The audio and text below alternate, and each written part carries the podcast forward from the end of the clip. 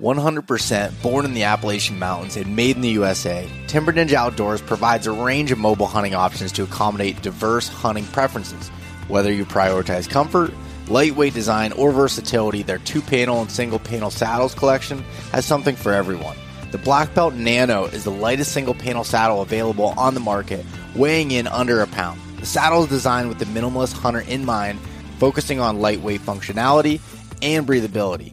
One notable feature is the patent pending magnetic stick clip system on the side, which allows for convenient transportation of sticks up the tree as well as a built in platform holder. The Nano saddle can be folded up to the size of a Nalgene bottle, enabling easy portability. With a four way stretch material on the back for a comfortable fit, as well as strategically placed padding for hip pinch relief. You can use code EastMeetsWest to get free shipping on any Timber Ninja order. If you try it out and don't like it, send it back within 30 days for a full refund. Learn more at timberninjaoutdoors.com and sign up for their email newsletter for exclusive discounts and product drops. When it comes to optics, I get the same question over and over again. What are the best all around binoculars? Well, it's tough to find something that works in every condition great, but after using a pair of Maven B1.2 10x42s, I think I found them. They feature an 8x or a 10x option, superior low light performance, tack sharp edge to edge clarity, a generous depth of field, and a silky focus mechanism. All of Maven Optics have a lifetime no fault warranty and hail from the great state of Wyoming. I've been using Maven Optics since I bought my first pair in 2017, and I think you should test them out for yourself. Head over to mavenbuilt.com and use the code eastmeetswest-gift for a free gift with any full price optics order. For all of those that want a truck bed cover for work or play, Diamondback makes the top of the line heavy duty covers that help you do more with your truck. They're perfect for the truck owning avid sportsmen, outdoor enthusiasts, and weekend project warriors. I'm currently using the HD cover that can is capable of holding up to 1600 pounds on the top, and then I have the Yakima Overhaul HD bars on top, so I can put my rooftop tent on it. When I'm not using my rooftop tent and able to use the trifold design of the Diamondback, I have the Crossbin 8 in there to organize all of my stuff in the back of my truck bed.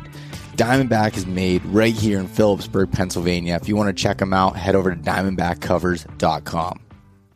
If you've wanted that hunting camp tradition that we talk about, that experience, but you don't have a hunting camp of your own, you're welcome to come stay at my hunting camp up here in the Pennsylvania wilds called the Elk Crossing Getaway in the PA wilds.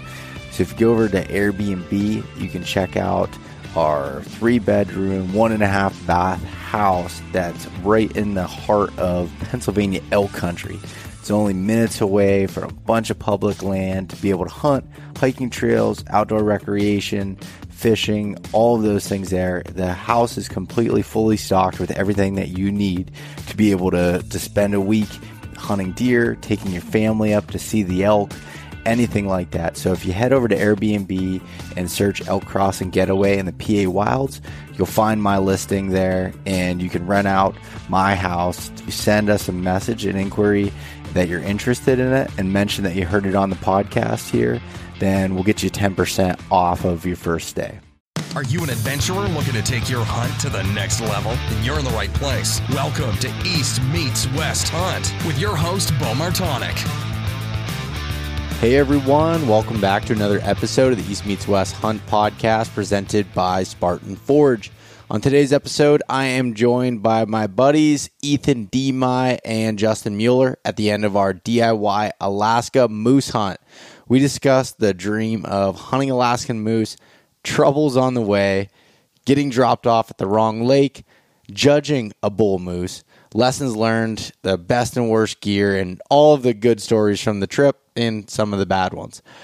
But on this week's Mountain Buck Monday story of the week, we have a really good one coming in from Oklahoma and Bradley Hunt. So Bradley wrote in, this is a story about a buck I've had on camera for three years now in a proper in a in a row that was on a property I wasn't very familiar with, and I had been trying to learn. The property had lots of pines and some very steep, rugged terrain. And I'm used to hunting in more flat country, so this has all been a new experience for me and a challenge to figure out, especially the wind. We honed in on a fire road that was made years ago for controlled burns that was about two thirds of the way up the mountain and made a great bedding slash travel route for the deer. We put a stand on that fire road that went over a saddle that also had a little finger ridge and a small drainage. I hunted my first sit in that spot on November 11th, 2022, and it was raining all morning hard. And it started to let up around 7 o'clock, so I made my way to the stand in the light rain. I spooked a big bucks getting settled into the stand. So I pulled my grunt tube out and made a few grunts. I heard something coming from the opposite direction that the big buck I spooked ran.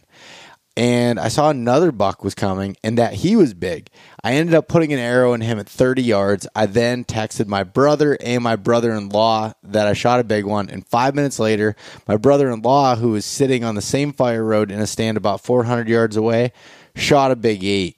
So we got to retrieve our bucks together. It was super it was a super awesome day and so cool to double on two big bucks within 5 minutes. On top of that, neither of us killed the big buck that I spooked. Mine was a 156 inch 10 point and his was a 130 inch 8 point.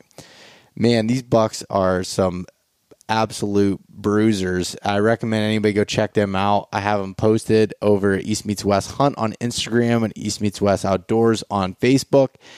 Uh, that just some beautiful deer and um, from some of the mountain country in an unlikely place of Oklahoma. You think of Oklahoma as being mostly flat, but there's some definitely really good hill country and, and mountains and big wood stuff that's there too. So that's pretty awesome. Bradley, thanks for sharing that story. If you have a mountain buck story that you would like to submit, please send that in to my email, bodeastmeetswesthunt.com. I would love to be able to share it with everybody. And uh, yeah, just send a paragraph or two with uh, some photos and and uh, all those details, and love to be able to share it. Uh, this week, I am in South Dakota hunting mule deer slash whitetail, but mostly mule deer with uh, my family. So I'm going with my dad, my cousin Mason, cousin Tyler, and a couple of my uncles. So it's just a family trip. It should be pretty fun. I'm looking forward to it. I don't plan on doing any filming or anything. It's just a hunt that we want to do as a family and and uh, get together and have some fun with it. So, going to be gone um, this whole week and uh, into the beginning of next week. So, try to reach me. That's where I'll be at. Uh, and really, this whole fall, uh, uh, there'll, there'll, be some delayed responses, but I'm really looking forward uh, to this trip. And uh, at the time this releases, I'll be on it. Uh, in other news, we have um, the the weekly Q and A podcast will start to release this Friday, so it'll be a quick 10 to 20 minute episode that comes out answering your questions. So if you have any questions for the Q and A podcast, please submit that to my email, bodeastmeetswesthunt.com, and make sure you put in the subject line that it is for the Mountain Buck Q&A podcast. And uh, I'd love to be able to go through and put and answer those those questions there. I did say in an earlier episode that I would not be doing a video version, but that has now changed, and I am doing a video version. So uh, I have that on YouTube. You can also submit questions by leaving comments on those YouTube vi- uh, videos there, and would love to be able to answer them. And lastly, as always, if you find value in this podcast, please share it with your friends, give a rating and review. Those things help out so much. And thanks everyone for listening and good luck this October. All right. We're live up in Alaska, interior Alaska, just getting back from moose hunt and uh, excited to be here with my buddies. So you guys may, well, you definitely would recognize old Justin Mueller here, who's been along on uh, on a lot of my hunts since 2019 filming any of the stuff that looks pretty that shows out in some of the content I do that comes from from old Justin. Yeah, it's good to be here. We uh, finally got back to town, got some good food, took showers. Yeah, everyone's feeling pretty good. Nice yeah, long showers. Yeah. Yeah, and uh, and then I'm also joined here by a new guest, but it's been a, a friend of mine for the last probably four years or so, Ethan Demi, which I was pronouncing your last name wrong for the whole time I was knowing you, and uh, until this trip. Yeah, Yeah, thanks, Beau. It's good to be here, and uh, yeah, it's good to be. It was a great trip. It's definitely good to be out of the bush and sleeping in a bed and hot showers and Yeah, not freeze dried food. yeah, yeah. We definitely needed uh, some showers. My uh, this long, long hair. I thought I could get past, you know, the greasiness of it, and it didn't. Wasn't necessarily the case for two weeks. So Yeah, we never saw the other side of it.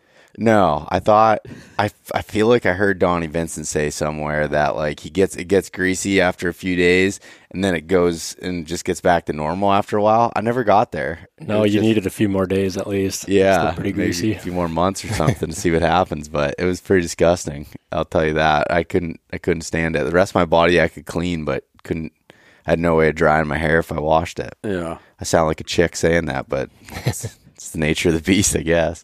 But before we before we get rolling here, Ethan, do you want to give a little background on on yourself, kind of what you do for a living, and just kind of how you got to kind of got to this point? Sure. Um, so I'm also from Pennsylvania. Uh, I live in the northeast corner, and um, so for the last five years or so, I've guided full time. Um, and that being full time, it's kind of like a collective thing. You got to travel with the seasons, you know. So like whitetail and uh, turkey out in the Midwest, and then waterfowl in Montana, um, and then uh, do some upland stuff back home at a uh, pheasant preserve when I'm when I'm around, and then through the summer months, guide bow fishing in upstate New York, um, and then uh, the last couple years, I have gotten to do some rep work for Sitka.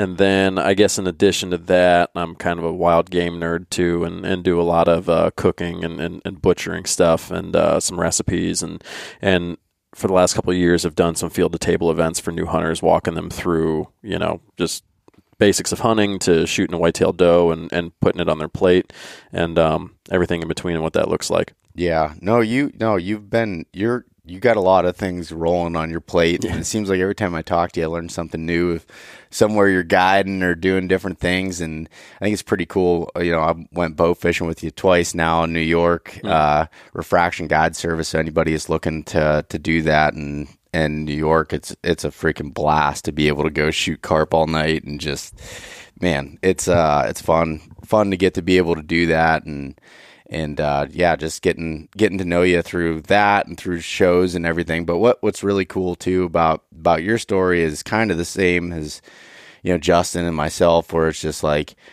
you wanted something different. You owned a construction company for for ten years, and then decided one day that you know, I, I'll let you tell a story there.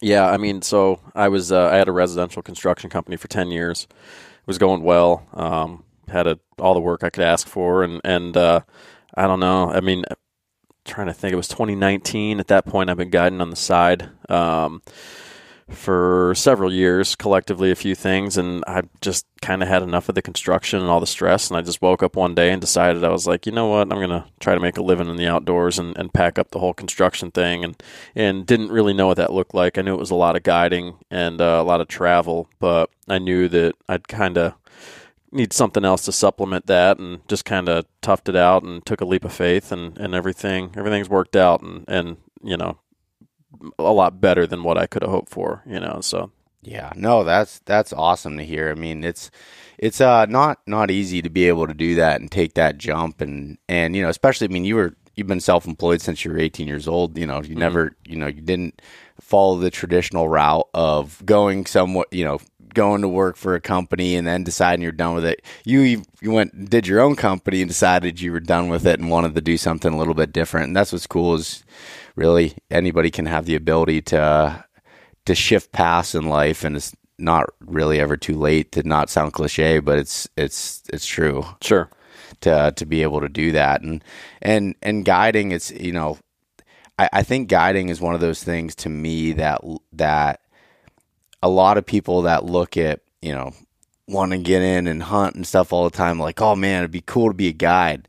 But like seeing what the amount of work you have to do because you know say if you want to be a whitetail guide that's only a couple months out of the year. You got to find work throughout it. You know you're you're guiding waterfowl and you're you know you're shooting stingrays in Florida and March and April with you know guiding bow fishing and then you know in New York. And it's just like there's a lot of things that piece that together. And it's not it's not easy to be able to to do that and make a living but it sounds like it's pretty fulfilling. Yeah it's um I had, I had a good friend of mine that has been in outfitting for 20 some years. Um, in 2019, when I was getting ready to kind of take that leap, he was like, man, he's like, uh, you're not going to make a ton of money being a full time guide, but it's just a lifestyle thing. And, and, you know, he's like, not everybody's cut out for it. He's like, but he's like, you'll be, you'll be fine. Yeah.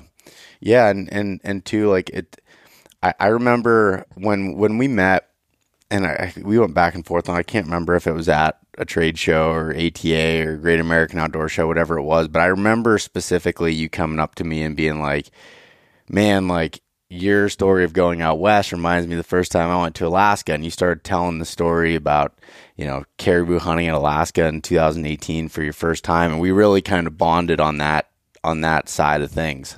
Yeah, you know, I think we chatted a little bit on Instagram, and like I was traveling so much at the time, you didn't know whether I was from Missouri or, or Pennsylvania. Yeah, and we, you know, we, we chatted a little bit on Instagram, and um, we had never actually met, but just following your stuff, you know, you just do a good job of being relatable, and and just you know, as as another guy that grew up in Pennsylvania, just hunting whitetail and turkey that like to try to roam around out west once in a while, I definitely you know connected, you know, related to your stuff, and was just like you know, felt like you would be somebody that would be fun to run around with and hunt with and, and just, you know, whatever, you know, and, and uh, sometimes you meet people through the industry too, and you're disappointed when you meet them, you know, and, and, um, you know, that obviously wasn't the case since we're sitting here, you know, but we finally met at Harrisburg. Uh, I think you were working the Maven booth. Yeah. And we, uh, we just started chatting a little bit. And then, so I was on the heels of that caribou hunt that you were talking about in 2018. And you were getting ready to go that, fo- that upcoming year. Yes so we kind of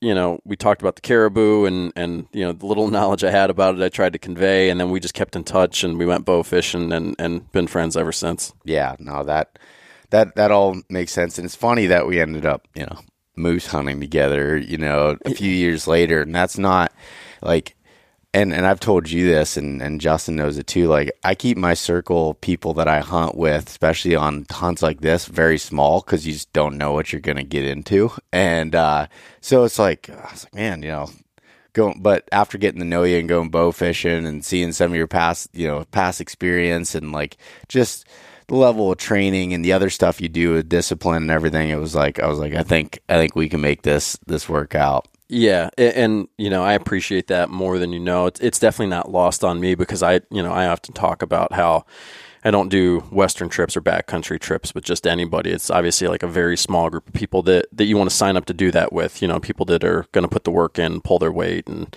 you know, not make excuses, and, and obviously capable people. But then when you're you know you're talking about like a fly-in trip in Alaska with you know, and you're obviously in grizzly country and stuff too that circle gets a lot smaller. And, yeah. uh, you know, the fact that we hadn't hunted together prior to this, you know, aside from bow fishing, obviously, which is totally different, yeah. like, uh, it's not lost on me the, the leap of faith and trust that you took, like, signing on to come do this hunt with me. And I really appreciate you having that and, and coming, coming along on this trip. No, man, I mean, I appreciate the, the opportunity that, cause so just to give everyone a background, kind of what I want to do with this podcast is kind of start, at the beginning a little bit, not dives too much in logistics and everything, but just kind of start to, to, to, build that framework of December of last year. Um, you called me and were like, was like, hey, I have an opportunity to go on a moose hunt in Alaska, DIY, unguided, fly in.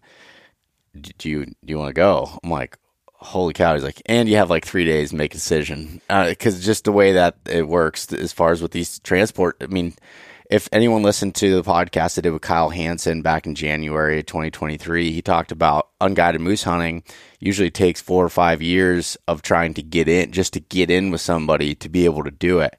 And honestly, I was like, I don't know if I can swing it financially from a time standpoint. All I just got an Idaho elk tag, which I was fired up about because I hadn't been there since I killed a bull and like all these things. And I was like, what do I do? And and I remember I was I was remember talking I was talking to my girlfriend about it, and she was like, "This is your dream. Just do it." Like, and at first she was like, "If you're worried about like you know being able to."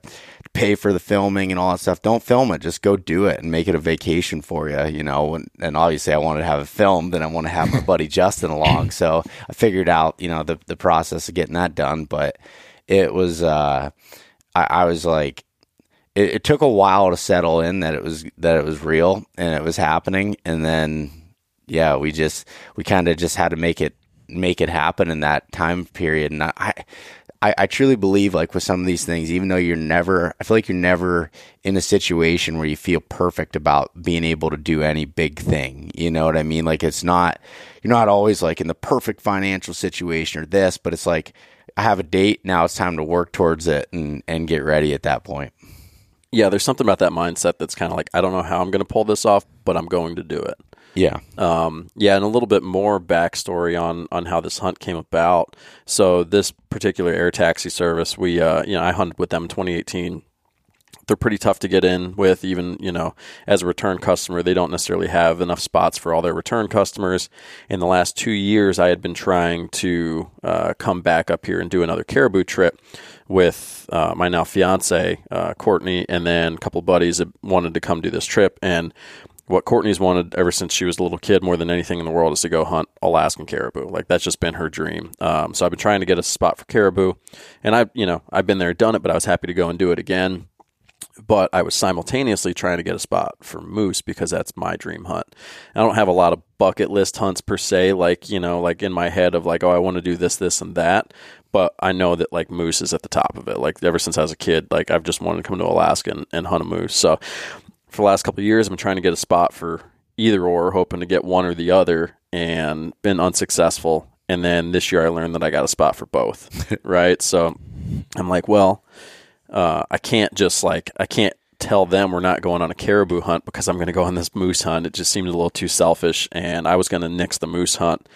And um, you know, given the logistics and whatnot, you know, too, I knew that obviously I wasn't going to go on this trip alone. And excuse me, we uh, so I, I, called you see if you want to go on this trip and in my back of my head i'm like kicking around. I'm like gosh i'm gonna have to cancel i'm gonna have to give up this moose spot because you were in the same boat. Like you were you know you were already going to alaska. I, so i was going to alaska in august for uh, you know for caribou. You had an alaskan trip planned and we're just like man we don't we don't ball on that kind of budget. We can't just swing two alaska trips in one year but we both arrived at the same conclusion this moose hunt thing it's just not getting cheaper or easier to get these spots and, and you don't know what tomorrow brings if there is a tomorrow and we're just like man we gotta we gotta figure it out and we we gotta make this thing happen and and also too, I didn't tell you at the time uh, I was guiding waterfowl in Montana on the Missouri River, and uh, me and me and the dog almost went down the river guiding and didn't come out that couple day window where we're trying to trying to decide whether we're going or not. And I'm like, got home, I was like, I'm going on that moose hunt. So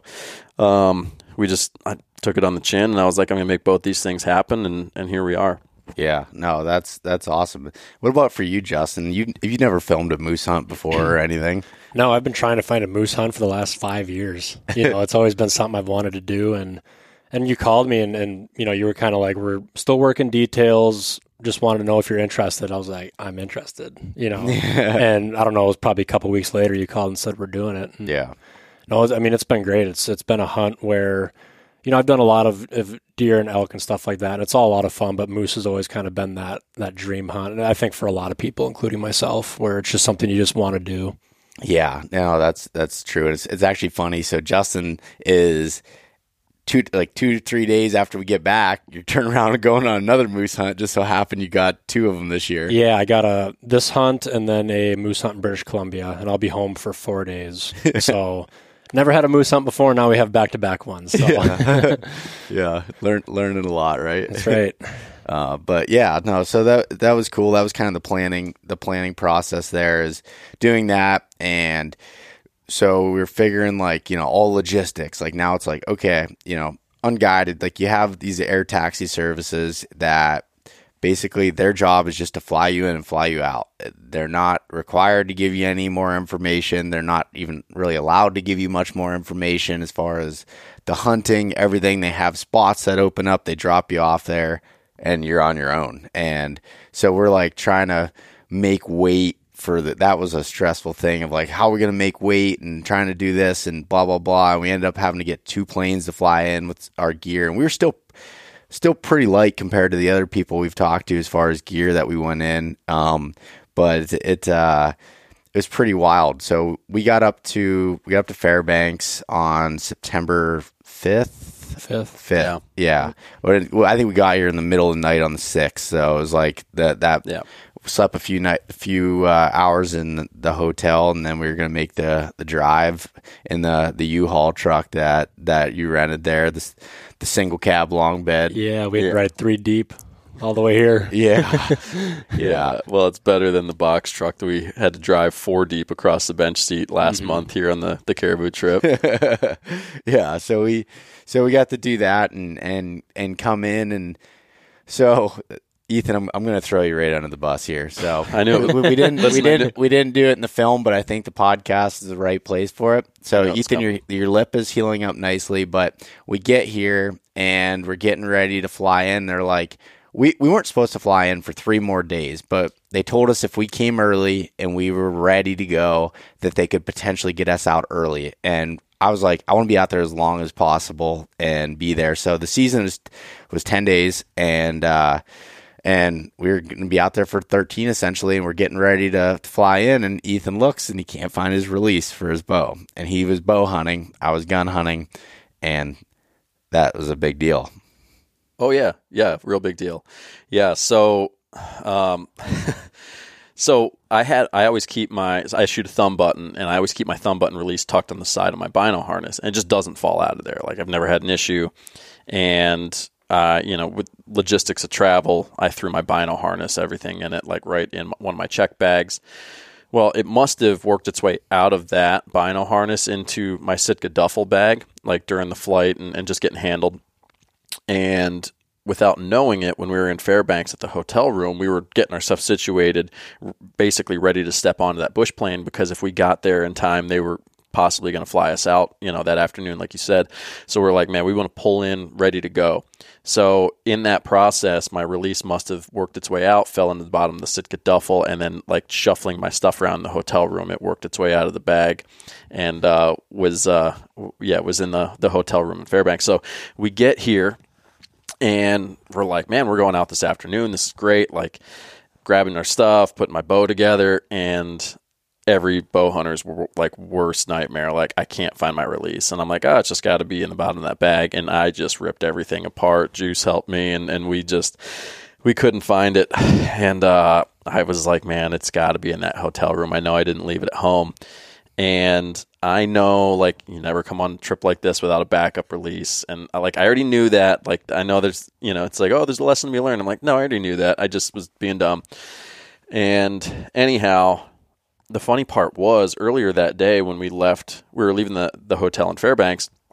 We had met this very nice guy, uh, a little strange, but very nice guy Yeah. in the parking lot. And he runs some sort of shuttle service. And we didn't really know much about it he you know gave us his brochure and uh, was like yeah hit me up next time you're in alaska and we're just like all right you know and thank god we kept that brochure and and put it you know in the u-haul um, otherwise i'd have been driving back so i was just like man let me take a shot in the dark call this guy oh yeah i asked him if he was coming this way um, asked him if he was coming this way by any chance and he said no but i can and so i was like man like what's it going to take for you to to drive this release all the way out here to me.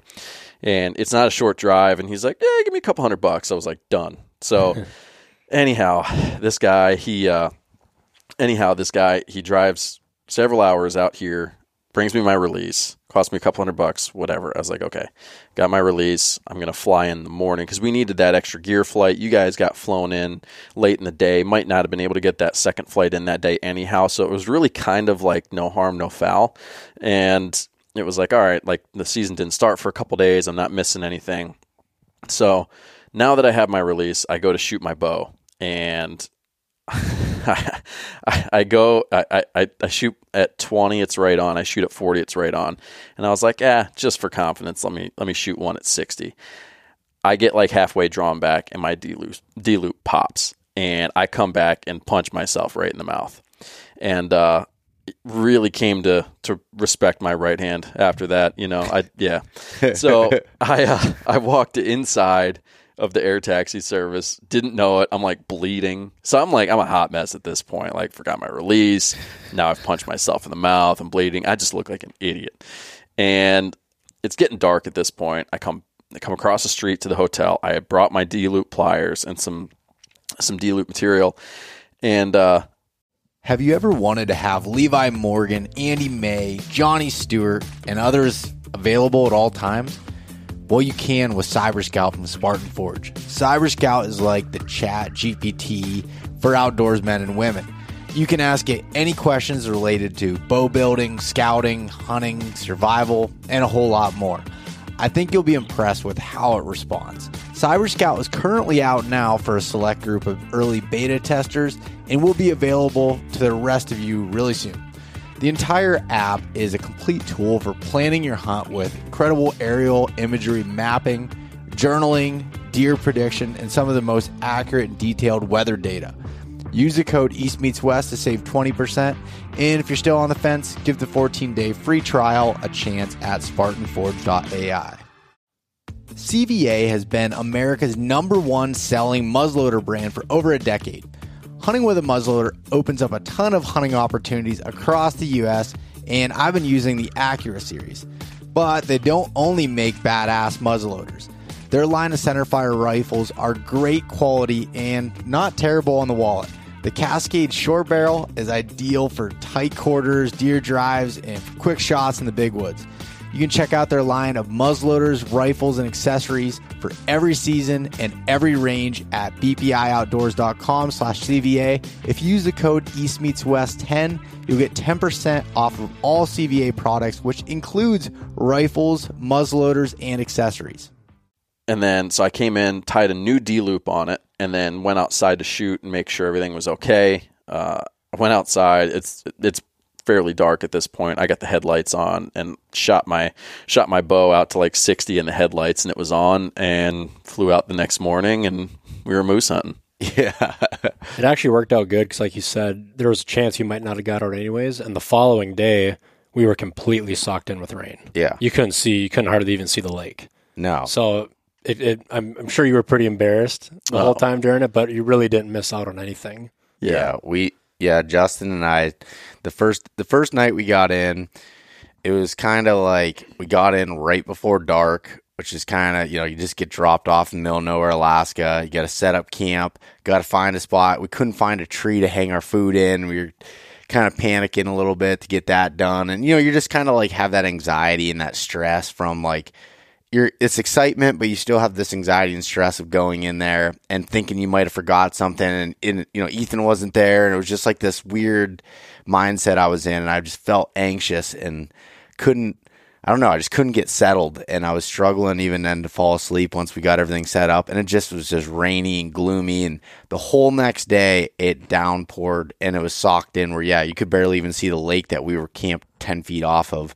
Uh, it was so bad. We just laid in the tent Yep. all day long. All day long. Yeah, read a book. I had I had a Jack O'Connor book that that Kurt had let me borrow, and uh, for this hunt, so I'm reading some of that and just laying there. I'm like, hmm, this is moose hunting, huh? But the season hadn't opened yet, anyway, so it wasn't a big deal. And then the rain cleared just for a little bit. You popped in, the float plane dropped you off, and Instantly, life was better. life was yeah we'll go with that. Life is better. Um and then yeah so then it was like all right tomorrow's tomorrow's opening day. And the other funny thing about this was that where there was a little bit of additional stress for me there was my my uh um well I thought the lake we were going to was a different lake than we were at. There just so happens to be two of the same lake names, um, only not very far apart. About I don't know, six seven miles apart, maybe less than far that. maybe enough less. where you didn't have it downloaded. Just far, I, yeah, and I had the low res downloaded, but it wasn't wasn't great as far as imagery or anything there. So I was like, crap.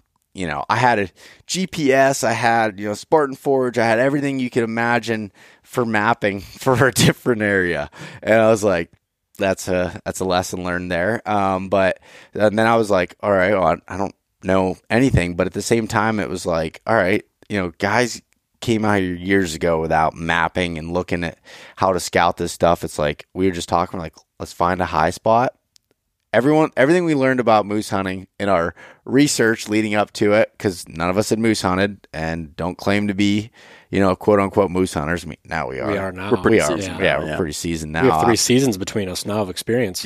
Yeah. yeah. but I was like, um, so everyone says try to get to where you can see and just call and sit there, and that's that's what the game is. There's no use in walking around doing all that, which it's tough to walk around anyways. And so we found a um, a glassing spot up on the hill. We saw it and we climbed up there, which was about a half mile from camp, and uh, but it's the toughest half mile that that I've probably walked in a while, just because walking on tundra is like if Jack O'Connor wrote it in the book when he talked about writing or uh, walking on tundra, it's like your legs are filled with lead. It feels like because you're just walking on cushions, like walking on pillows as you're going the whole way up.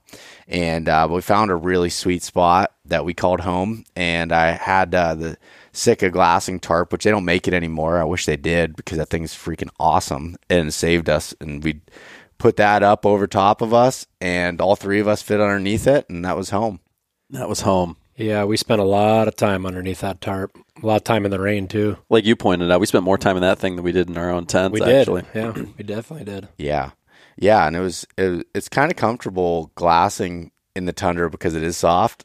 A lot nicer than sitting on a rocky hillside in the high country in Colorado or somewhere, you know. Yeah, yeah. It was actually it wasn't bad at all. Yeah. But then uh, just kind of like talking through the hunt here as we are as we're going through. I mean, the first six, seven days, we never saw a, a single moose.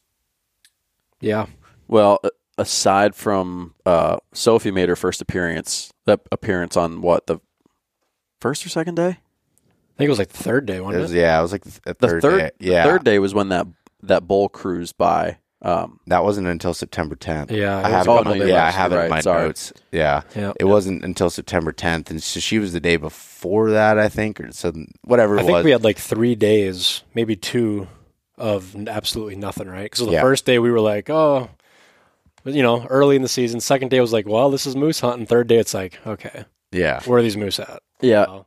And from everybody that we had talked to, research we had done, it's like, yeah, don't expect to see a lot that first week. You know, so it was just kind of like we weren't alarmed yet. Yeah.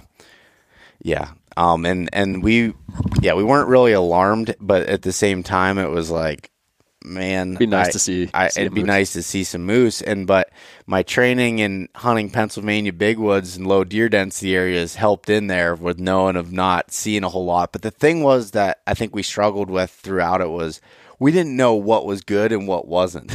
Yeah. And then we saw this cow that we named Sophie because when you when you're on the side of the mountain, you find a lot of things. You have to find a lot of things to talk about, essentially. And so we were naming, you know, we called this point that she came across the water Sophie's Point, Rightfully so. rightfully so, because she'd come out, and we thought she was going to be the girl that brought all the boys to the yard. Yeah. Sophie Yeah. ended up being a pretty big letdown. And She left her milkshake at home. Yeah. she had very strong morals, to say the least. yeah. yeah. Yeah. She she uh she she let us down a little bit. But uh nonetheless, um just kind of going through, we we basically what we do is we'd sit there from first light all well the first few days we couldn't go up at first light because we were socked in so you couldn't even see. So we'd sit at the lake call and just look out. And then once the clouds lifted the fog lifted we go up and we sit. And we sit there till just a little bit before dark and come down. And then the last few minutes of light we'd sit down there right by camp at the lake do some calling. And one one uh one night september 10th uh, yeah that's what it was september 10th all of a sudden i heard a stick crack and at the same time ethan and i kind of looked in the same direction and then just heard a bull grunting and he was freaking cruising Yeah, we looked at each other in disbelief too. Yeah. like because it was again that was our first. You know, we're pretty deep in the hunt. We hadn't heard or seen of a bull, and like that first grunt, me and you looked at each other like, did we just hear what we thought we heard or hoped we heard? And and sure enough, it was followed up by a second and a third, and and yeah, he kept going. Yeah, yeah. He uh, he came through, and I just you got a little better look than than Justin and I did, but I just saw a flash of paddles going through, and he just, I mean, he was on the other side of the lake in like no time, Just grunting the whole time grunt too. the whole time. Yeah. Yeah, so there was there's two things to point out. It was I mean it was after legal or ethical, uh, like shooting hours, you know, Yeah. both, and then also we didn't have a chance to identify whether this was even a legal bull or not. Yeah. Because I mean, that's something we haven't mentioned yet. The legal bull uh, in this particular unit has to have four brow tines on one side, at least four brow tines on one side, or be at least fifty inches wide. Yeah. Um, you know, we could dive more into that. You know, but for the sake of this, we couldn't. I, we couldn't identify this as a clearly legal bull, and it was pretty apparent that he had come into our calls from that day, maybe the day before. I mean, he he really zeroed in on where that call was coming from, and from what we gathered, like this bull's probably going to be in the area in the morning. So we're just like, all right, cool. Like he's in the area. You know, he knows that you know there's a cow there calling, and we're just like he'll be there in the morning, and we'll we'll get up and listen, call, and try to make a play on him and get a better look. Yeah, no, that's that's exactly right. And that so the to dive, might as well talk about the the legal requirements there because that was one of the things that worried me the most coming here was like I just really hope these bulls have four brow points because it's how is a guy from Pennsylvania supposed to know what a bull looks like over fifty inches? So there were some steps that that I took to try to learn this.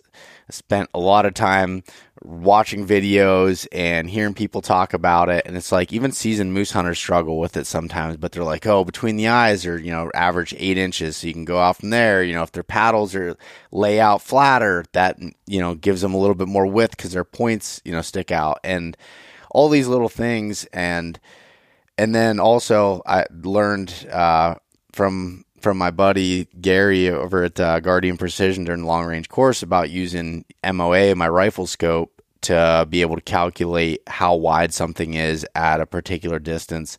Uh, so, so those were the things we were going with, and it was like, all right, man, like this is this is going to be tough. To I just really hope he has four brow points. And you and I were driving to the airport, and we're like, so you know, you've been looking at a lot of bulls pictures? And he's like, yeah. I'm like, yeah, me too. I was like, do you know anything? Notice anything in common about the brow points? We're like, yeah. There's a lot of big bulls that don't have four brow points. Yeah. Meanwhile, like the whole time, people are trying to tell us that there's usually a correlation between like, oh, if he's over 50, usually he's got four brow points, and then like we start looking more, and we're just like, I feel like we're being lied to. There's a lot of really big bulls that we're seeing with like two brows. Yeah. So that was our worst fear, seeing like 60 inch moose and letting him walk he's only got two brows. And and everybody says just like, man, you want to shoot him off a brow point. You don't want to guess their width because it's you know they kind of all look big. So we were, we were just hoping for four brows.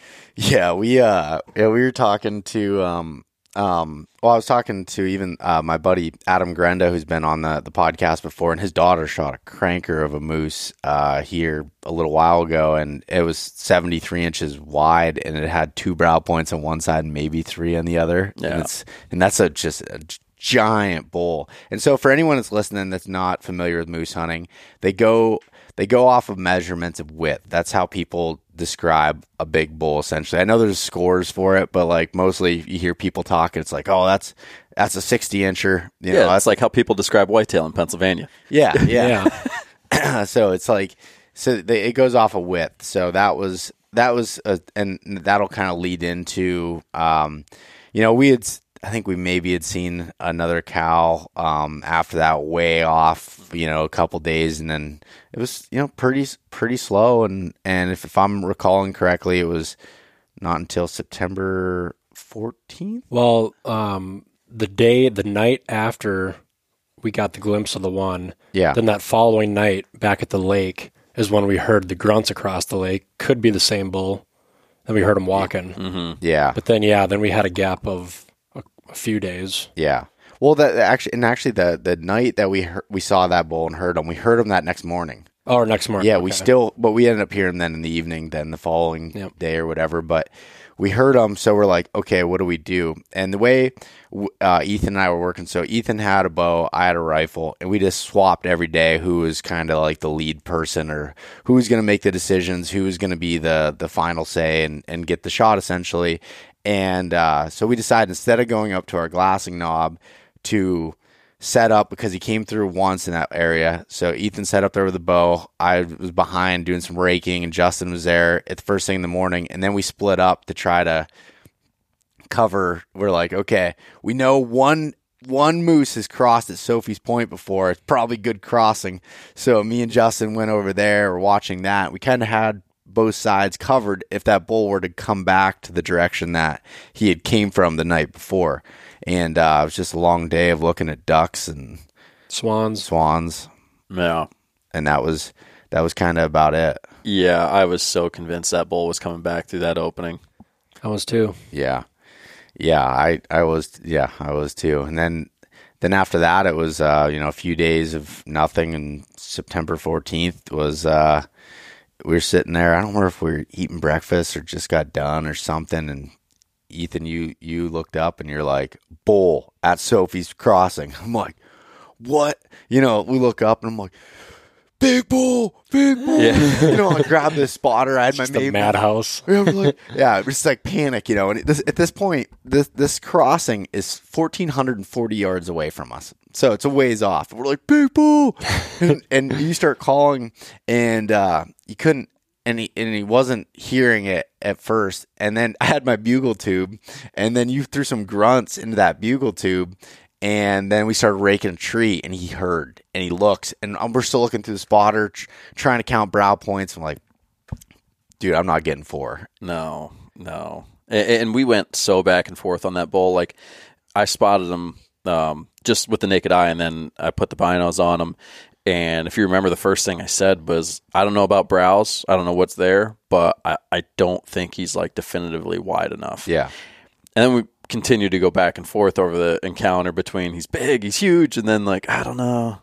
Yeah. And they, he, so he starts working in and he heard, and we just kept calling. He worked his way across the water. I was freaking epic footage through the through the phone scope there on my my spotter of him crossing the water. And when he crossed the water with the sun hitting him, he looked like a freaking sixty five inch bull at He that looks point. giant. That's what I'm worried about in the film. Everyone's going to see that one clip and be like, "There's no way he's not legal." Yeah. But that that clip was just beautiful. But he, I mean, he heard Ethan calling, heard you raking, and he just followed the the tree line around, and it was very apparent that he was coming in. There was Yeah. never a doubt in our minds that he was coming. His whole attitude changed as soon as he heard that call. It was yeah, it was very evident that he was reacting to that. Yeah, and he blew up four or five different trees on the way in, just on a rope. dude such a awesome experience Yeah. like that's what we were looking to get and and get out of this and he starts coming in and we're like holy cow he's gonna come right out to this opening so i get the i'm like we still didn't know at that point we are like we're pretty sure he's not legal but we're gonna get ready and he's gonna he's borderline so i set up my rifle on the tripod he comes out had to range 440 yards pops out there range him I look through the rifle scope, use the MOAs, start doing some measurements. I'm like, guys, I'm not coming up with anything more than 47 inches. And I'm like, he's not. And honestly, we had talked about it before. Unless our guesstimation was like 55 inches, we weren't going to really shoot because we could be off. You Yeah. know, there's Right. there's a lot, and like they have to be looking directly at you. If they're cantered a little bit, they might look a little wider. You'll get a r- wrong measurement. So it was like, ah, you know, and he's just looking up at the hill at us, but their eyesight's not very good. But he knew where the sound was coming from. Yeah. He had us pinpointed from across the lake. Yeah. you know. And the the thing is too, it's not like he was walking across an open prairie to us. He was walking through the trees, hitting trees, little openings. Yeah. So it's not like you guys ever had a five minute window to really look at him and, and really look at him. you Yeah. You're kind of just picking your spots until he got real close to us. Yeah, you know, and and he, well, do we get to how many? We haven't got to how many brows he had yet. But yeah, we you know, so he we finally discovered that this bull has three brows on each side, and uh, you know his on both sides, one of his brows was was relatively small, and I, we just kept looking at him, trying to like, ah, maybe there's a fourth brow, and we just kept looking, and and like Justin said, like they're just getting these little windows, and he's got to be looking the right way, and you know, I wasn't convinced yet that that uh, he didn't have four, a fourth one hiding somewhere, but then he stopped down there at the base of the hill and just stared into our souls, and that's when we were both like, or all of us were like, I, I can't put a fourth brow on him, and then we got a chance to really all kind of guesstimate his width, and and none of us could get him to fifty. Yeah, so at that point we kind of just sat down and Justin was filming him. He was at 200 some yards at this point at the bottom of the hill. He just stared up for ever and didn't even blink like it just Yeah, didn't move for 20 minutes, 25 minutes. and then he just bedded down there. Yeah. We're like, oh, crap, guess we can't call anymore for a little bit. And then we looked and he was gone. We thought he was gone. And we're like, oh, he must have slipped out. Ethan starts calling again. Right at that point, boom! He's, he's all of a sudden we hear crashing. Ethan and I were going to fill up our water bottles, this little stream, and we look, and that bull's right there at 60 yards. Yeah, I mean, this is yeah, yeah. We, we haven't really described the landscape a ton yet, but it was steep. Like you know, we both figured like, yeah, moose probably find their way up here, but it didn't really seem like it was very likely he was going to come up that hill. And like like you said, we are just on our way to get our water bottle, and he's like right there, 60 yards, and we're just like, oh man. So that was that was a pretty cool experience to Yeah. To call that bull from 1400 yards plus into into bow range was wild. Yeah, and it was cool. Um, like you know, call them all the way in, and then he got to the point where we were like, "Okay, he's not legal." So then we stopped calling, and instead of just working his way off, he bedded down and just waited. He would have waited. all- He'd have been there all day. Yeah. And I thought that was kind of a cool thing that I didn't really. Maybe they don't do that all of them, but I thought that was very cool that he just hung around and waited. And the second we call again, he's up and he's on us. Yeah. You know, Yeah, he was he was yeah he was right on us. And when he came in, then at one point, uh, uh, when he was standing there, and I was like, Justin, he's right here, and he's Justin starts coming over with his camera, and he's got this big lens on it. It's white, and the tripod's big, so he's got to kind of hold it up over his shoulders. And I got worried that that bull was going to see that white flash and think it was antlers and come charging in. And I was like, just just hold off there for Yeah. a second. Yeah. I don't want to get into a tussle with this thing. No, I think it's important to point out too that he really wasn't that interested in the cow calls. Like he what he was coming into was the grunts and the rake. Yeah, so he sure. was territorial. He's like he seemed like he was looking for a fight. And that's what kind of made me laugh too about him like bedding down at the bottom of the hill. You know, it's like we kind of shut up and he's just kind of like, "All right, I'll wait down here for you to come down. You can't wait up there forever, you know." So it was Yeah. like that bull's attitude was to fight. So at that point when he was staring at us at 60 yards, we were like, "All right, let's not provoke this bull anymore." So yeah, so you hollered for Justin to sit down. Yeah, that that was uh, that was crazy to to be able to see. And then so that anyways, he saw us and he ran off. Well, I'm shooting a new bow this year and I am pumped. After playing around with the buddy's Hoyt RX8, the smile on my face made the decision for me. The first thing I noticed with the new Hoyts were their extremely smooth draw cycles and the ability to adjust the back wall to make it rock solid like I prefer. I outfitted my own RX8 with the inline accessories that made installation extremely easy and balanced out the bow. My favorite accessory so far is a simple one. It's the Go Sticks 2.0 adjustable legs to make your bow like a tripod, but it doesn't interfere with any part of the bow or the limbs or anything like that. In addition, the integrated kickstand within the HBX Xact cams protect your string from excess wear when you put your cam into the dirt. Ground hunting or spot and stock just got easier. If you want to experience what I'm talking about, head to your nearest Hoyt dealer and take a test drive yourself. You can learn more at Hoyt.com. The Mobile Hunters Expo is a consumer based hunting show unlike any other. It provides an interactive learning experience where you can try all things mobile hunting and learn from the best in the business. Come experience an unbiased, community based environment where you can improve your hunting skills and find the right equipment for your needs. I'll be speaking at the Nor'easter Show in Manheim, Pennsylvania at Spooky Nook Sports from August 9th to 11th, 2024. So come check it out, eh, or either of the other shows in uh, Michigan and Georgia. You can purchase tickets online at the or grab tickets at the door. I'll see you there. and he ran quite a ways. Um, he ran down and up and went this around this patch of trees, and then we never saw him go back around the lake. And we're like, oh, whatever. And like four hours later, think he's gone. Start calling again. All of a sudden, we see trees start to shake Yeah. in this group, and we're like, holy cow, he's still there. What do you know? He comes right back in again. Not all the way to, to 60 yards, but he came into that same exact spot at the bottom of the hill, looking up at us at 200 yards and then beds down again. And it wasn't until we were leaving right before dark that we blew him out when our thermal switched and went down the hill because they can smell freaking. I hmm. mean, he blew out a ways away from us. oh yeah, definitely. Yeah, we saw him running at the end. Yeah, we went from our attitudes were totally different the second time he came in. Yeah. Like the first time he came in, we were just like, man, we were like so pumped and grateful about having that experience and that encounter. And then we discovered he wasn't legal. We didn't we didn't feel comfortable shooting him and definitely not because we didn't want to. Like if if that bull was legal, all of us would have been very happy to take that bull home. Yeah, so oh, yeah. then, so then when he wouldn't leave us alone, it just became torturous. You're just like staring at this bull, and we're like all just can't help but like try to remeasure him, and just we're like, man, just just leave already. And, and not only was he well within easy rifle range for bow, where he was would have been an easy stock with the bow.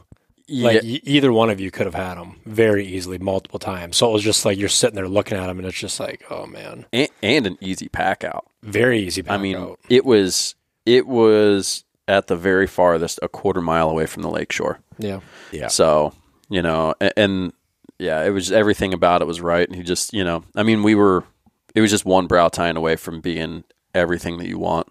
Yeah, yeah, that was a that was a heartbreaker. That was a tough one, but it was it was a really cool experience to have that happen and be able to actually call in a bull, see him work in from that far away, thrashing trees, watching their mannerisms, getting to look through the like getting to look through the spotter up close and personal, and seeing like just the emotions on the bull, just kind of seeing them stand there, it's just so so cool. Well, like you said too, like that's like that's what we came here for. You know, obviously, you know, you want to shoot one too, but like, you know, you hear turkey hunters talk about like getting the show. Well, we got the show. You Yeah. know, and that was however many days deep into the hunt. We were a week into the hunt about. Yeah, a little over a a week. little like eight or nine days. yeah. Yeah, and it was deep enough into the hunt where like you know all of us here were you know we um, we still had the mindset of like you know it tomorrow could be the day you know just keep keep grinding no, nobody's complaining nobody's like oh, super negative like we were jokingly you know we were Yeah. making jokes about how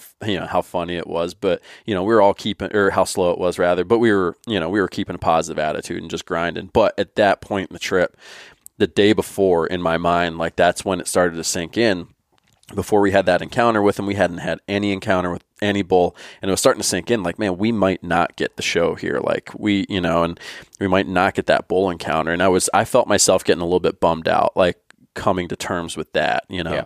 And aside from, you know, like the reality sinking in, like I might, you know, we might not come home with a bull. Then it was like, man, we might not even get that encounter and it was I was I felt myself getting bummed, and then that bull came in and just tore everything up. We called him in. We had you know just this amazing reaction, and and after he left, you know, we turned to each other and we're like, you know what, like regardless of what happens, you know, whether we we punch our tag or not, go home happy that we got that encounter. It was like that's what we came to Alaska for, and it was it was pretty cool. Yeah, no, mo- most definitely. And and then like it was, we thought everything was like you know picking up and the rut's going to be full swing, and then it went to another lull. Like it was kind of mm-hmm. slow for a couple days, and then the day before the last day of the season was probably our best day from sighting. So that Saturday was probably our best day of sightings.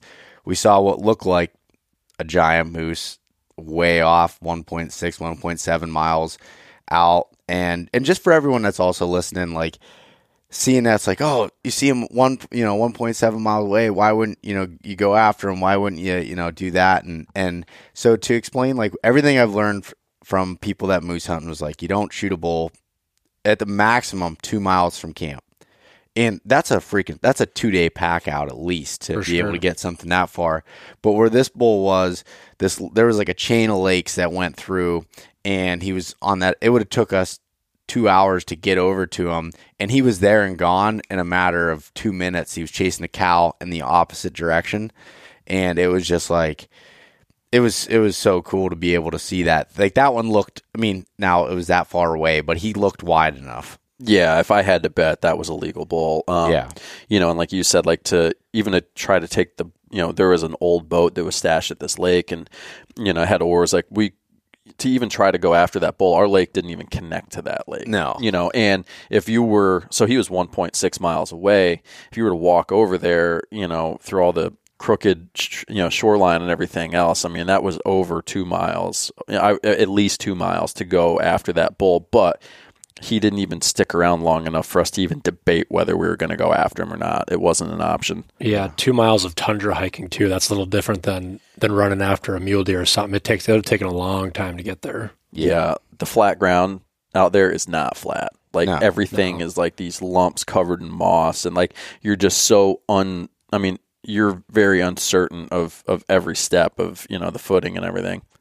Yeah, no. Those ankles held in good though. Didn't have a single roll. I did have one roll, um, but it it wasn't a bad one. Yeah, I just I, I caught it pretty quick, but I think it's the going to the ankle thing and not to completely derail this conversation, but I roll my ankle in the easiest conditions normally because I'm not paying attention as much, and they're prone to rolling. But like when I'm walking in stuff like like the tundra, I'm watching every step as I'm going, so it's a little bit yeah. Yeah, it's hard not to watch. Just look straight down and watch where every single step goes. Yeah, and- if and- you even take your eyes off once, Yeah. Yeah, and, and we're trying to also watch out for grizzly bears and like and see a moose maybe. Yeah, you maybe know? see a moose. and like you're going through and it's like it's tough to not look down. Otherwise, you're tripping, and and it's you know there's some thick country that looks open from afar, and then you get down into it, it's thick. But the way our and and Ethan brought it up earlier, but we didn't really describe kind of the landscape that we were at. But this you know, this hunt was considered a lake hunt, so we dropped off at a lake, and uh, it's really flat in the bottom. But we had a mountain that came right up to the lake, so that's what we were able to climb up on to be able to see down into that that bottom, which was really nice to be able to have. Yeah, and what we later learned after we got out was uh, like that the you know that landscape that we had at that particular lake is not really common out here. Like a lot of this lake country is just flat, right? And you're just like like they told us last night, you're just looking at lakeshore, and you don't have like an elevated vantage point where you could really get an eye on things. So we didn't realize how well the landscape lent itself to what we were trying to do out there at the time because this lake was butted right up against some some pretty big mountains, and we walked half a mile and were able to gain a couple hundred feet of uh, of elevation, and we were able to see for miles. Like we could see more than what we could effectively hunt. So it's like, and I'm glad that we did because you know how slow the the you know the moose activity was for us. Um, if we couldn't see all that, it would have been really hard to have that self control to not run around and drag scent everywhere, just kind of looking for moose. Yeah. Yeah, no, overall though, like and then the last day of the hunt essentially was just rain the whole day. We never saw a single moose. It was kind of like just like a sad kind of, Yeah. you know, day. It, yeah, it was kind of heavier rain too. It wasn't like just misting or a little No. foggy. It was rain the whole day. Yeah. So that was that that and at that point, you know, it was kind of settling in with us like, yeah, we're not we're not going to come home with a moose on this hunt, which is is tough. Like, you know, Ethan, you know, mentioned it and it was the same for, for me like moose has been the, the number one animal I've wanted to hunt my whole life and and it's not easy to make one of these hunts happen so you you obviously want to be successful with it and and that was a really hard thing, but at the same time and like like do I do I think that you know we failed because we didn't kill something? Yes, one hundred percent. But it, we we learned a lot, and I don't really think you deserve. Nobody deserves anything, especially on a first time, to be able to do it. I was hoping that we'd get lucky and that it Yeah. would happen, but uh, it was it was uh, moose hunting is is interesting, and what we learned from we met a bunch of other hunters that have been coming and doing this for years and years. We met some awesome guys from South Dakota and Alaska and hung out with them and drank some beers and stuff last night. And, and like they're, you know, it, it, it's like a cult, the people that get into it and do it, but it's, it's a lot of sitting, waiting and a lot of silence. Like it's a lot of, a lot of nothing. Uh, it's not your elk hunting. It's not. It's it's a patience game. It's it's uh it's a pretty crazy type of experience. That's that's uh it's difficult to be able to explain. But this trip for me, you know, essentially we were in there for 13 days. Absolutely no cell service. No, you know, we had our inReaches, so we had some uh, connectivity to the outside world a little bit. But like, it was the the longest that I've been without you know having you know cell service or going back to the truck. Or you know we did the 21 day hunt in Montana last year but every 5 6 days we go back to the truck get more food you know do whatever. And it was just like completely remote for that time period. That was that that's a win in itself just being able to to do that and and and work forward to it. Yeah, um, it was a couple of things. It was funny, like leading up to this hunt, I was very aware that it wasn't going to be as active. Like when we are when we're actually the hunting aspect of it wasn't going to be as active as like an elk hunt or something like that. But provided we got a bowl or, or maybe even two down throughout this trip, like that is a lot of meat that you have to move on your back to the lake shore um, through uneven ground, you know, and, and unknown distance. So I, I trained really hard for this hunt just because I didn't want to get.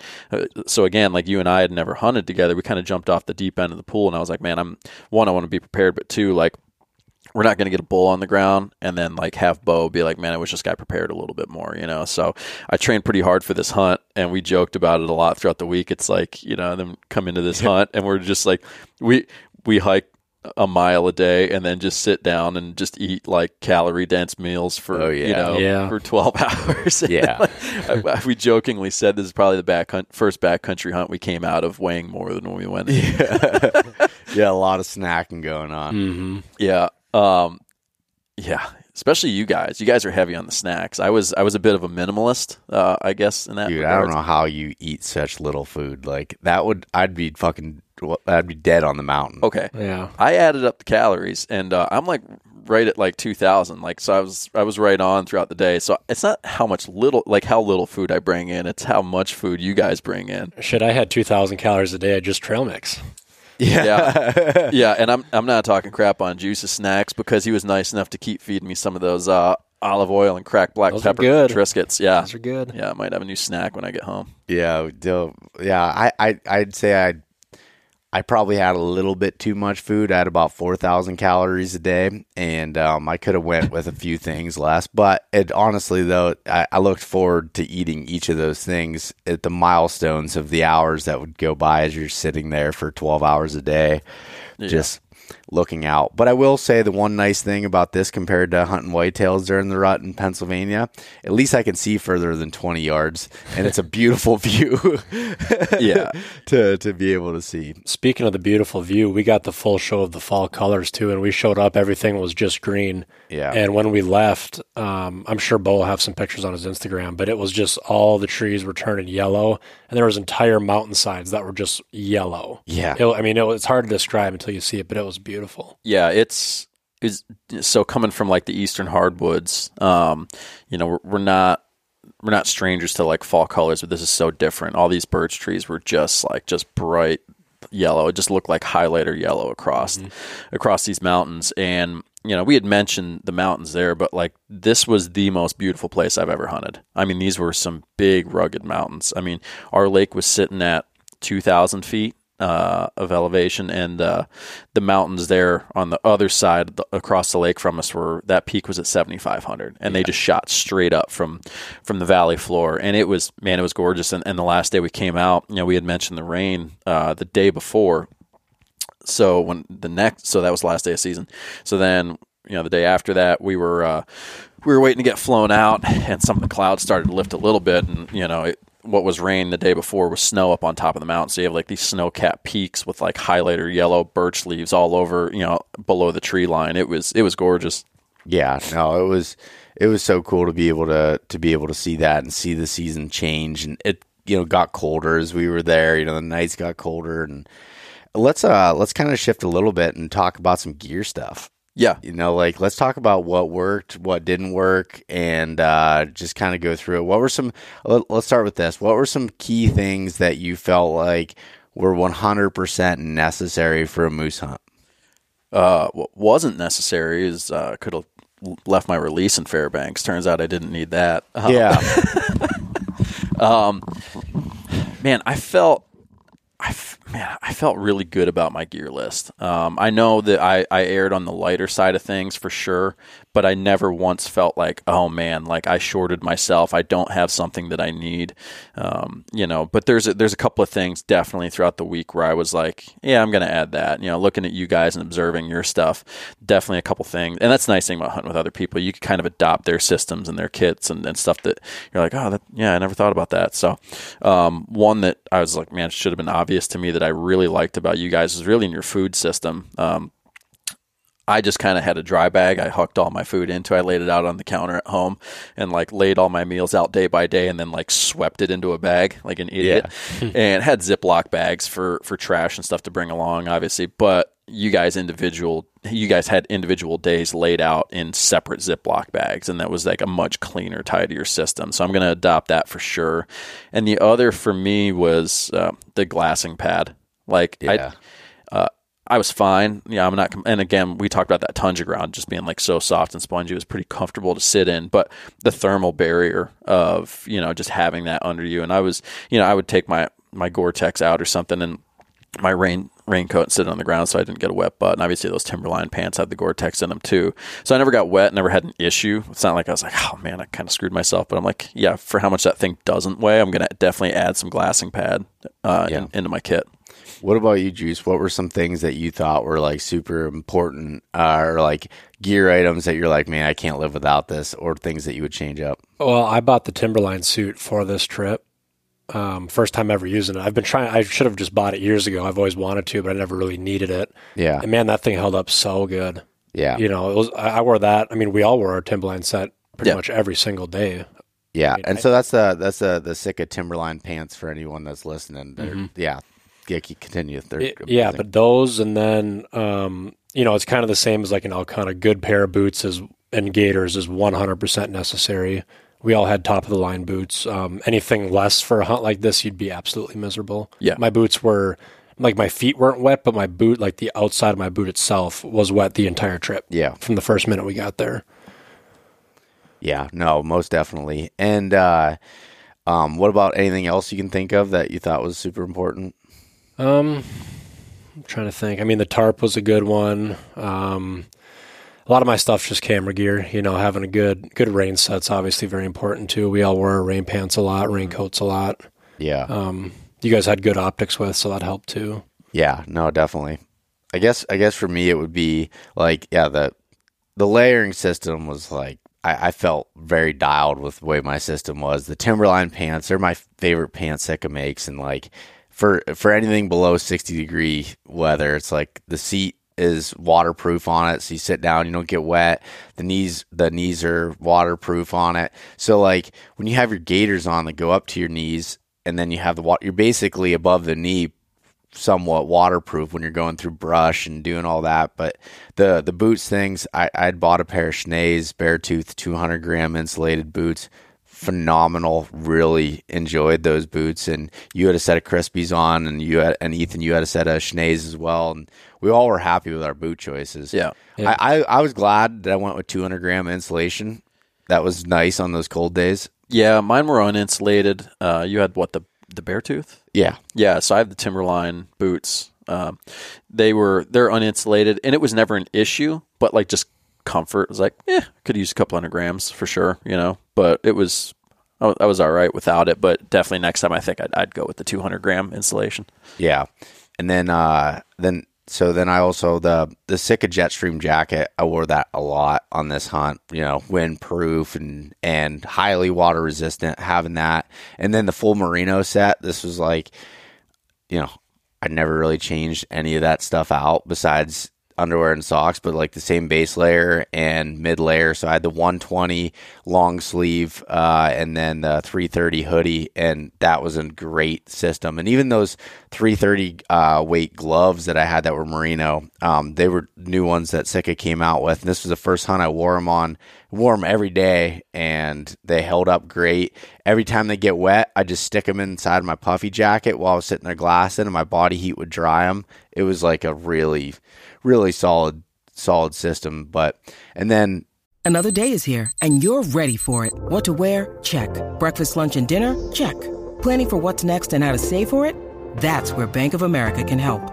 For your financial to-dos, Bank of America has experts ready to help get you closer to your goals. Get started at one of our local financial centers or 24-7 in our mobile banking app. Find a location near you at bankofamerica.com slash talk to us. What would you like the power to do? Mobile banking requires downloading the app and is only available for select devices. Message and data rates may apply. Bank of America and a member FDIC. uh, just to add to what you guys said, I mean, rain gear, man, you can't come to Alaska without good rain gear. That's just kind of a uh, the nature of beast, something that's breathable and that you can hike in a little bit and have that. So that was that was nice. I had the Stormfront uh, jacket and Cloudburst pants, which neither of them are currently in production, but uh, those I've had those for a while, and they they worked out great for me to be able to see. Having a spotting scope was good. I don't think we both needed one, which No. we didn't then, but that was nice for being able to check. So I had my Maven, uh, the CS1 spotter, and then uh, just a set of binos, and we just basically glassed. You know, I didn't I didn't really use my tripod much for glassing. You did. Um, I just you know kind of just went off my knees and just looked because a lot of it you can see without even using binos. Uh, Moose are pretty big animals, so I just scan with my eyes and then kind of look in detail with the binos. Yeah, I had to start uh, having some, you know, some pretty impressive uh, way out there naked eye moose spots because I was catching some heat. About every moose I spotted was in the water, and uh, I could only spot moose in the water, which proved to be false. Um, yeah, there's some accusations made, uh, but no, the the spotting scope for everybody listening to like that came into play when we laid eyes on a bull. Like we didn't use it to find bulls. It was like okay, let's identify if that bull's legal. That's where that came in really useful.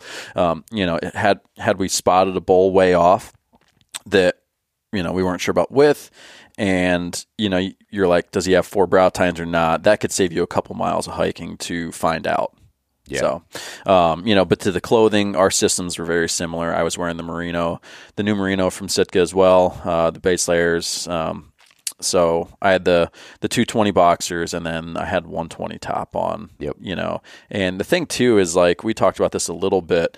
Um, a lot of times you get away without that uh, base layer on the bottom because the Sitka boxers are fairly long. They come down, you know, to like the top of your knee, and then your socks come up to almost the bottom of your knees. So you kind of almost have like a a full length base layer on, anyways. But then uh, I had my ambient on, and I can't say enough about how awesome that ambient hoodie is. That thing is one of my favorite pieces of gear that Sitka's come out with, and we had talked about it too. Like, if you want a gateway drug into Sitka, like get that ambient hoodie. If you're Yeah. curious what Sitka's all about, like that thing, it's really impressive. Like how well it does to insulate you, but like not sweating you out and being able to dump the heat when you're being active. And then the Timberline pants, yeah, we all wore those, and then that Jetstream jacket, just the workhorse of the the big game lineup for for Sitka for sure. Um, yeah, and then the puffy, can't you can't cheat yourself. Like you know, I mean, in Alaska, you have to have the puffy, you have to have uh, you have to have the good you know good rain gear, and it's just kind of mind boggling in Alaska how quick the weather changes. I mean, it's Yeah. outlandish, like what you could see in a day. It's, Now- oh, yeah. go ahead. Oh, I was, I was just gonna say now, like this is, you know, g- this is like one of those hunts where it's like I, I believe you know having good gear all around is is pretty dang important. But mm-hmm. when you're getting dropped off and left there now, you know, I was reading the Jack O'Connor books from the 1940s, and they're just walking around in wool pants and and you know smoking cigarettes and doing all that kind of stuff. So yes, you can do it, and people have done it. I've looked at old photos of when my grandpa was up here and my girlfriend's grandpa that used to hunt Alaska a lot and they were, you know, in their flannels and stuff. Like it can be done, but man, to be out there for that long, being comfortable, yeah, and and not having to bring a ton of bulk. That's the other thing is like you can get away with some other stuff probably, but if you have to have a lot of change of clothes from getting wet, Right. like I never changed my pants the whole time for 2 weeks. Like it was like they'd get they get wet. I get my sleeping bag at night. They dry out by the morning. I throw all my wet stuff in my sleeping bag, cook it dry by the morning. It was like it, I felt pretty pretty dialed with it, and the tent setup was was great. I love that Hilleberg. I have the oh man, I'm I'm probably gonna mess it. The Kaitum GT3 tent. Uh, my buddy Michael Palladino, him and I split on that. We bought it for last time we went to Alaska, and honestly, I haven't used it since because it's a pretty bomb proof shelter. But and it's it's a little bit heavier than like the Seek ones or any of the other ones that I've used, but it's it's pretty comfortable. It's got nice big vestibules on each side. You know, Justin and I both slept in that. We were good, and then Ethan had a Stone Glacier tent that Yeah. he used. Yeah, so this is my first season running that tent. We used it on the, the caribou hunt last month, and then um, that was pretty pretty mild weather. And then definitely got it, you know, got to test it on this hunt with colder temps and a lot of rain. And um, man, that tent just really just just you know it, Did well. it did really well. Yeah, I'm really happy with that tent. No, that's that's that's good. It. I'm trying to think uh, what else of a piece of gear. I mean, bringing books on something like this is is important. I went through two books. I read Jack O'Connor's book, and then I also read uh, Steve book, just self-titled Meat Eater, and uh, that was a really good good read to be able to have, and uh, it was it was cool to. It was funny the one one night I was reading Jack O'Connor's book, and I was just sitting there by the lake as it was getting dark, and and uh, I, he's talking about when he I think he was sheep hunting, and he was talking about as it gets into September and the the birch trees start to turn yellow and they look like candles across the sky as it gets dark, and it was getting dark. I look up and that's exactly what it, what I was seeing as I was reading the pages, looking up, and it was like that was that was pretty cool. Yeah, um, I was reading Aldo Leopold's uh, Sand County Almanac during the hunt too, and just that book, just you know, talking about wild things and wild places. It's you know, then you just look up at what we were looking at for 13 days, and it's like, man, Yeah, hit home. no, Alaska's a uh, a freaking wild place, that's for sure. And I love love coming here. It's definitely it's definitely not cheap. It's definitely not easy to get to get here and to be able to do it. It takes a lot of time commitment, a lot of traveling, a lot of everything. Like not gonna sugarcoat it and say that's easy at all, but man, I I really like getting to do it. It Yeah. was it was a tough pill to swallow to miss elk hunting, just to because I love elk hunting and the action of it. But this was obviously a pretty dang good substitute. Yeah. yeah. Yeah, you know, and, and you touched on it earlier, and, and not to sugarcoat stuff. It was, you know, it, it was a tough pill to swallow to not punch a moose tag on this one. You know, I mean, it sounds cliche to talk about too, but like we were both, you know, we were both completely happy with whoever shot a moose. You know, I, I think realistically we were like, man, like I, I, we hope to shoot, you know, I don't want to say expected, but we're like, man, we should get a moose because you're hunting with the rifle. I got the bow. We're pretty covered. But we both hope for two moose, but realistically, it'd probably be like a moose. And then all of a sudden, we're like, we're not coming home with any, with a moose at all. And like you said, you know, there, there's no illusions, right? Like we're, we've been moose hunters for 10 days. Like I don't feel, none of us feel like we've, we're owed anything or like we've earned a moose or anything. You know, there's no, it's one of the things that makes these experience, experiences special is like there's no correlation between how much you want it and, and what you get in return, you know, or, or how much money you paid. And, and we put a lot of financial strain on ourselves and, and coming in this trip. And it was like the top of our bucket list for both of us. And you look forward to this ever since you're a kid and you're just like, you want it so bad, you know, but you're not, doesn't mean you're owed anything, you know? And it was like, man, we're not coming home with a moose. And that one, that one hurt a little bit more than, than any other hunt that I, you know, that I didn't tag out on. And, uh, you know, call it what it is, right? Like it's a it's an unsuccessful hunt. Like you know, it, it was a great trip, but an unsuccessful hunt. You know, I'm not going to sit here and be like, well, define success. You know, so Right. And, you know, the one thing, the positive that we can take away from this is like we had a bull that probably would have measured right at 50. yeah. And collectively, we decided to pass it on our first moose hunt. Yeah, And I think for us having like realistic expectations and going into the hunt and looking at that bull right there, it's in, I mean, it was right there for us. yeah, And we all said, we're not doing it. It's too close. So I think we, we all kind of, you know, we made the responsible decision there. You know, maybe some guys would have been like, it's close. It's 50, 51. Let's go. Let's just see if we can get it. But we were very calm and collective. It was at 60 yards. And we were still were like, nope. Yeah. No, and, and, and yeah, that's that's exactly that's a good point. And and to to me too, it's like we talked about it earlier about hunting partners and, and choosing it, but like if you're gonna do a hunt like this, just be make sure you, you find somebody to go with or people to go with that are on the same page as you. Make sure you communicate. We talked about this a lot out there, like clear communication, expectations. It's like, you know, like we both, Ethan and I both went into it being perfectly okay if the other one shot a bull and we didn't. And that was like the full on honest and, and you'll see that throughout the hunt if it if it's not that way, you know, where someone's like Yeah.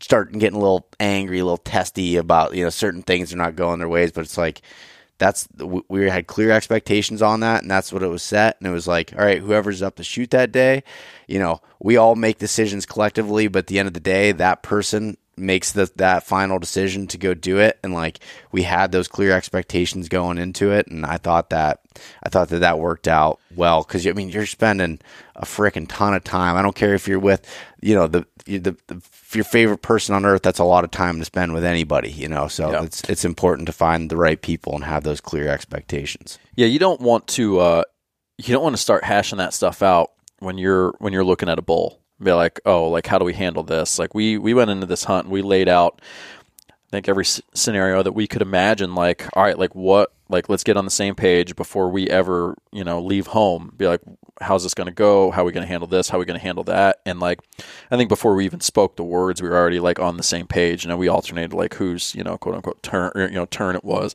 But also too, like using the bow, like. Uh, if there was had we seen a legal bull that we were going to go after and there was zero chance that I'm getting into bow range like you're up to bat Yeah. you know? And and I'm sure that if we had a bull that was like right in a sweet spot for a bow you know you're like you would have been like why don't you give that a shot? Yeah, if it doesn't work out I got the rifle. So you know and that you can't say enough about picking the right hunting partners Yeah. Yeah, and it's it's you know there's teamwork that goes into everything, but especially a hunt like this, from everything from getting to the spot to the food system to calling, raking trees, helping each other decide if the bull is legal or not, then all the way down to packing out. So as opposed to like a deer hunt where if you're with someone who's you get along with and it's just okay, you're hunting different tree stands, but when you're sitting in the rain for 13 hours together on day five and it's consecutive like that, you need to be dialed in. There's just no mm-hmm. doubt about it. Yeah, it, it was just nice. Like this group, it was you know nobody's like, hey, why don't you go do this? Why, like everybody's pulling their weight constantly, and just you know, it's like you kind of got to get in line to to you know because people are already just getting stuff done. yeah, no, I I was very happy with how all that went, and Yeah. and uh, yeah, I, I guess I got got my preparation for getting my butt kicked in the tree. Now not seeing deer, for, I just got that ready. You know, got my all day sits in early in the season. Yeah, knocked the rust off a little knocked bit. the rust off. Oh man, no, it's it. Uh, but overall, great, great hunt, great experience. Is there anything else you guys think about like that uh, we missed on touching? I mean, I know there's a lot of things, and there will be a film that comes out on it and everything. But No, I I think we covered it. Mm-hmm. Yeah. I think so too. yeah, well, cool. All right, well let's uh let's wrap this one up. We actually got to get out of this um, this cabin here shortly and and make our trip back to the airport or a long way to get back home to Pennsylvania and Minnesota. So I appreciate you guys and uh, just give a let everybody know where they can find you. Justin, start with you. Uh, basically, just Instagram, um, Justin Mueller Photography. Um, you'll you'll see photos of this trip. Beau post. I'm sure he'll tag me in it. You can just go straight off of there. We'll see if I tag you. We'll see. Well, we'll see if I give you the photos. Well played. yeah, we can keep going to see if I pay you. All right, I'll interject here. Yeah, uh, um, yeah. So the same thing. Instagram. Um, last name spelled D M I D E. uh, You know, last name D M I is spelled D E M I, and then so the handle's D E M I Ethan. Mm-hmm. yeah, so check them out and want to book a bow fishing trip or do any waterfowl hunts or anything, get a hold of Ethan. Let's do it. We still got to get you on a waterfowl hunt. I know you got a handful of people close in your network that are chipping away at you, but I feel like we're that is one other thing. I'm sorry, we we're getting a little bit closer with you. We got you identifying some waterfowl on this hunt. Yeah, yeah. We, we'll do it. all, We- all these ducks and all this stuff, and you guys are just like, oh, look, that's a pin-tailed redneck, whatever, you know, going through all these. point proven. We have some work to do. Yeah, we we're getting work there. to do. Yeah, and I was like, I don't know what the heck. That's a duck. That's a duck. I've been I'm- working I'm on joking. Beau for a while now, so I'm glad Ethan's on my team. The waterfall stuff. We'll I've- get him there. I have a handful of friends that have been trying to get me to go waterfowl hunting, and I just keep putting off. It's not that I don't want to do it; it's just the time commitment, and I just don't want to get into something else. Like that's my that's my big thing. Yeah, I hear you. But maybe I maybe I'll make it make it happen at some point and just do it as like a one off thing. But all right, we'll close this one out. But thank you guys. Uh, yeah, thanks everyone for listening. Thanks, Beau. Thanks so much for listening to this episode of East Meets West Hunt with your host, Beau Martonik. For more great content and to stay up to date, visit eastmeetswesthunt.com, Facebook at East Meets West Outdoors, and Instagram at East Meets West Hunt. If you enjoyed today's episode, please review and subscribe, and we'll catch you next time.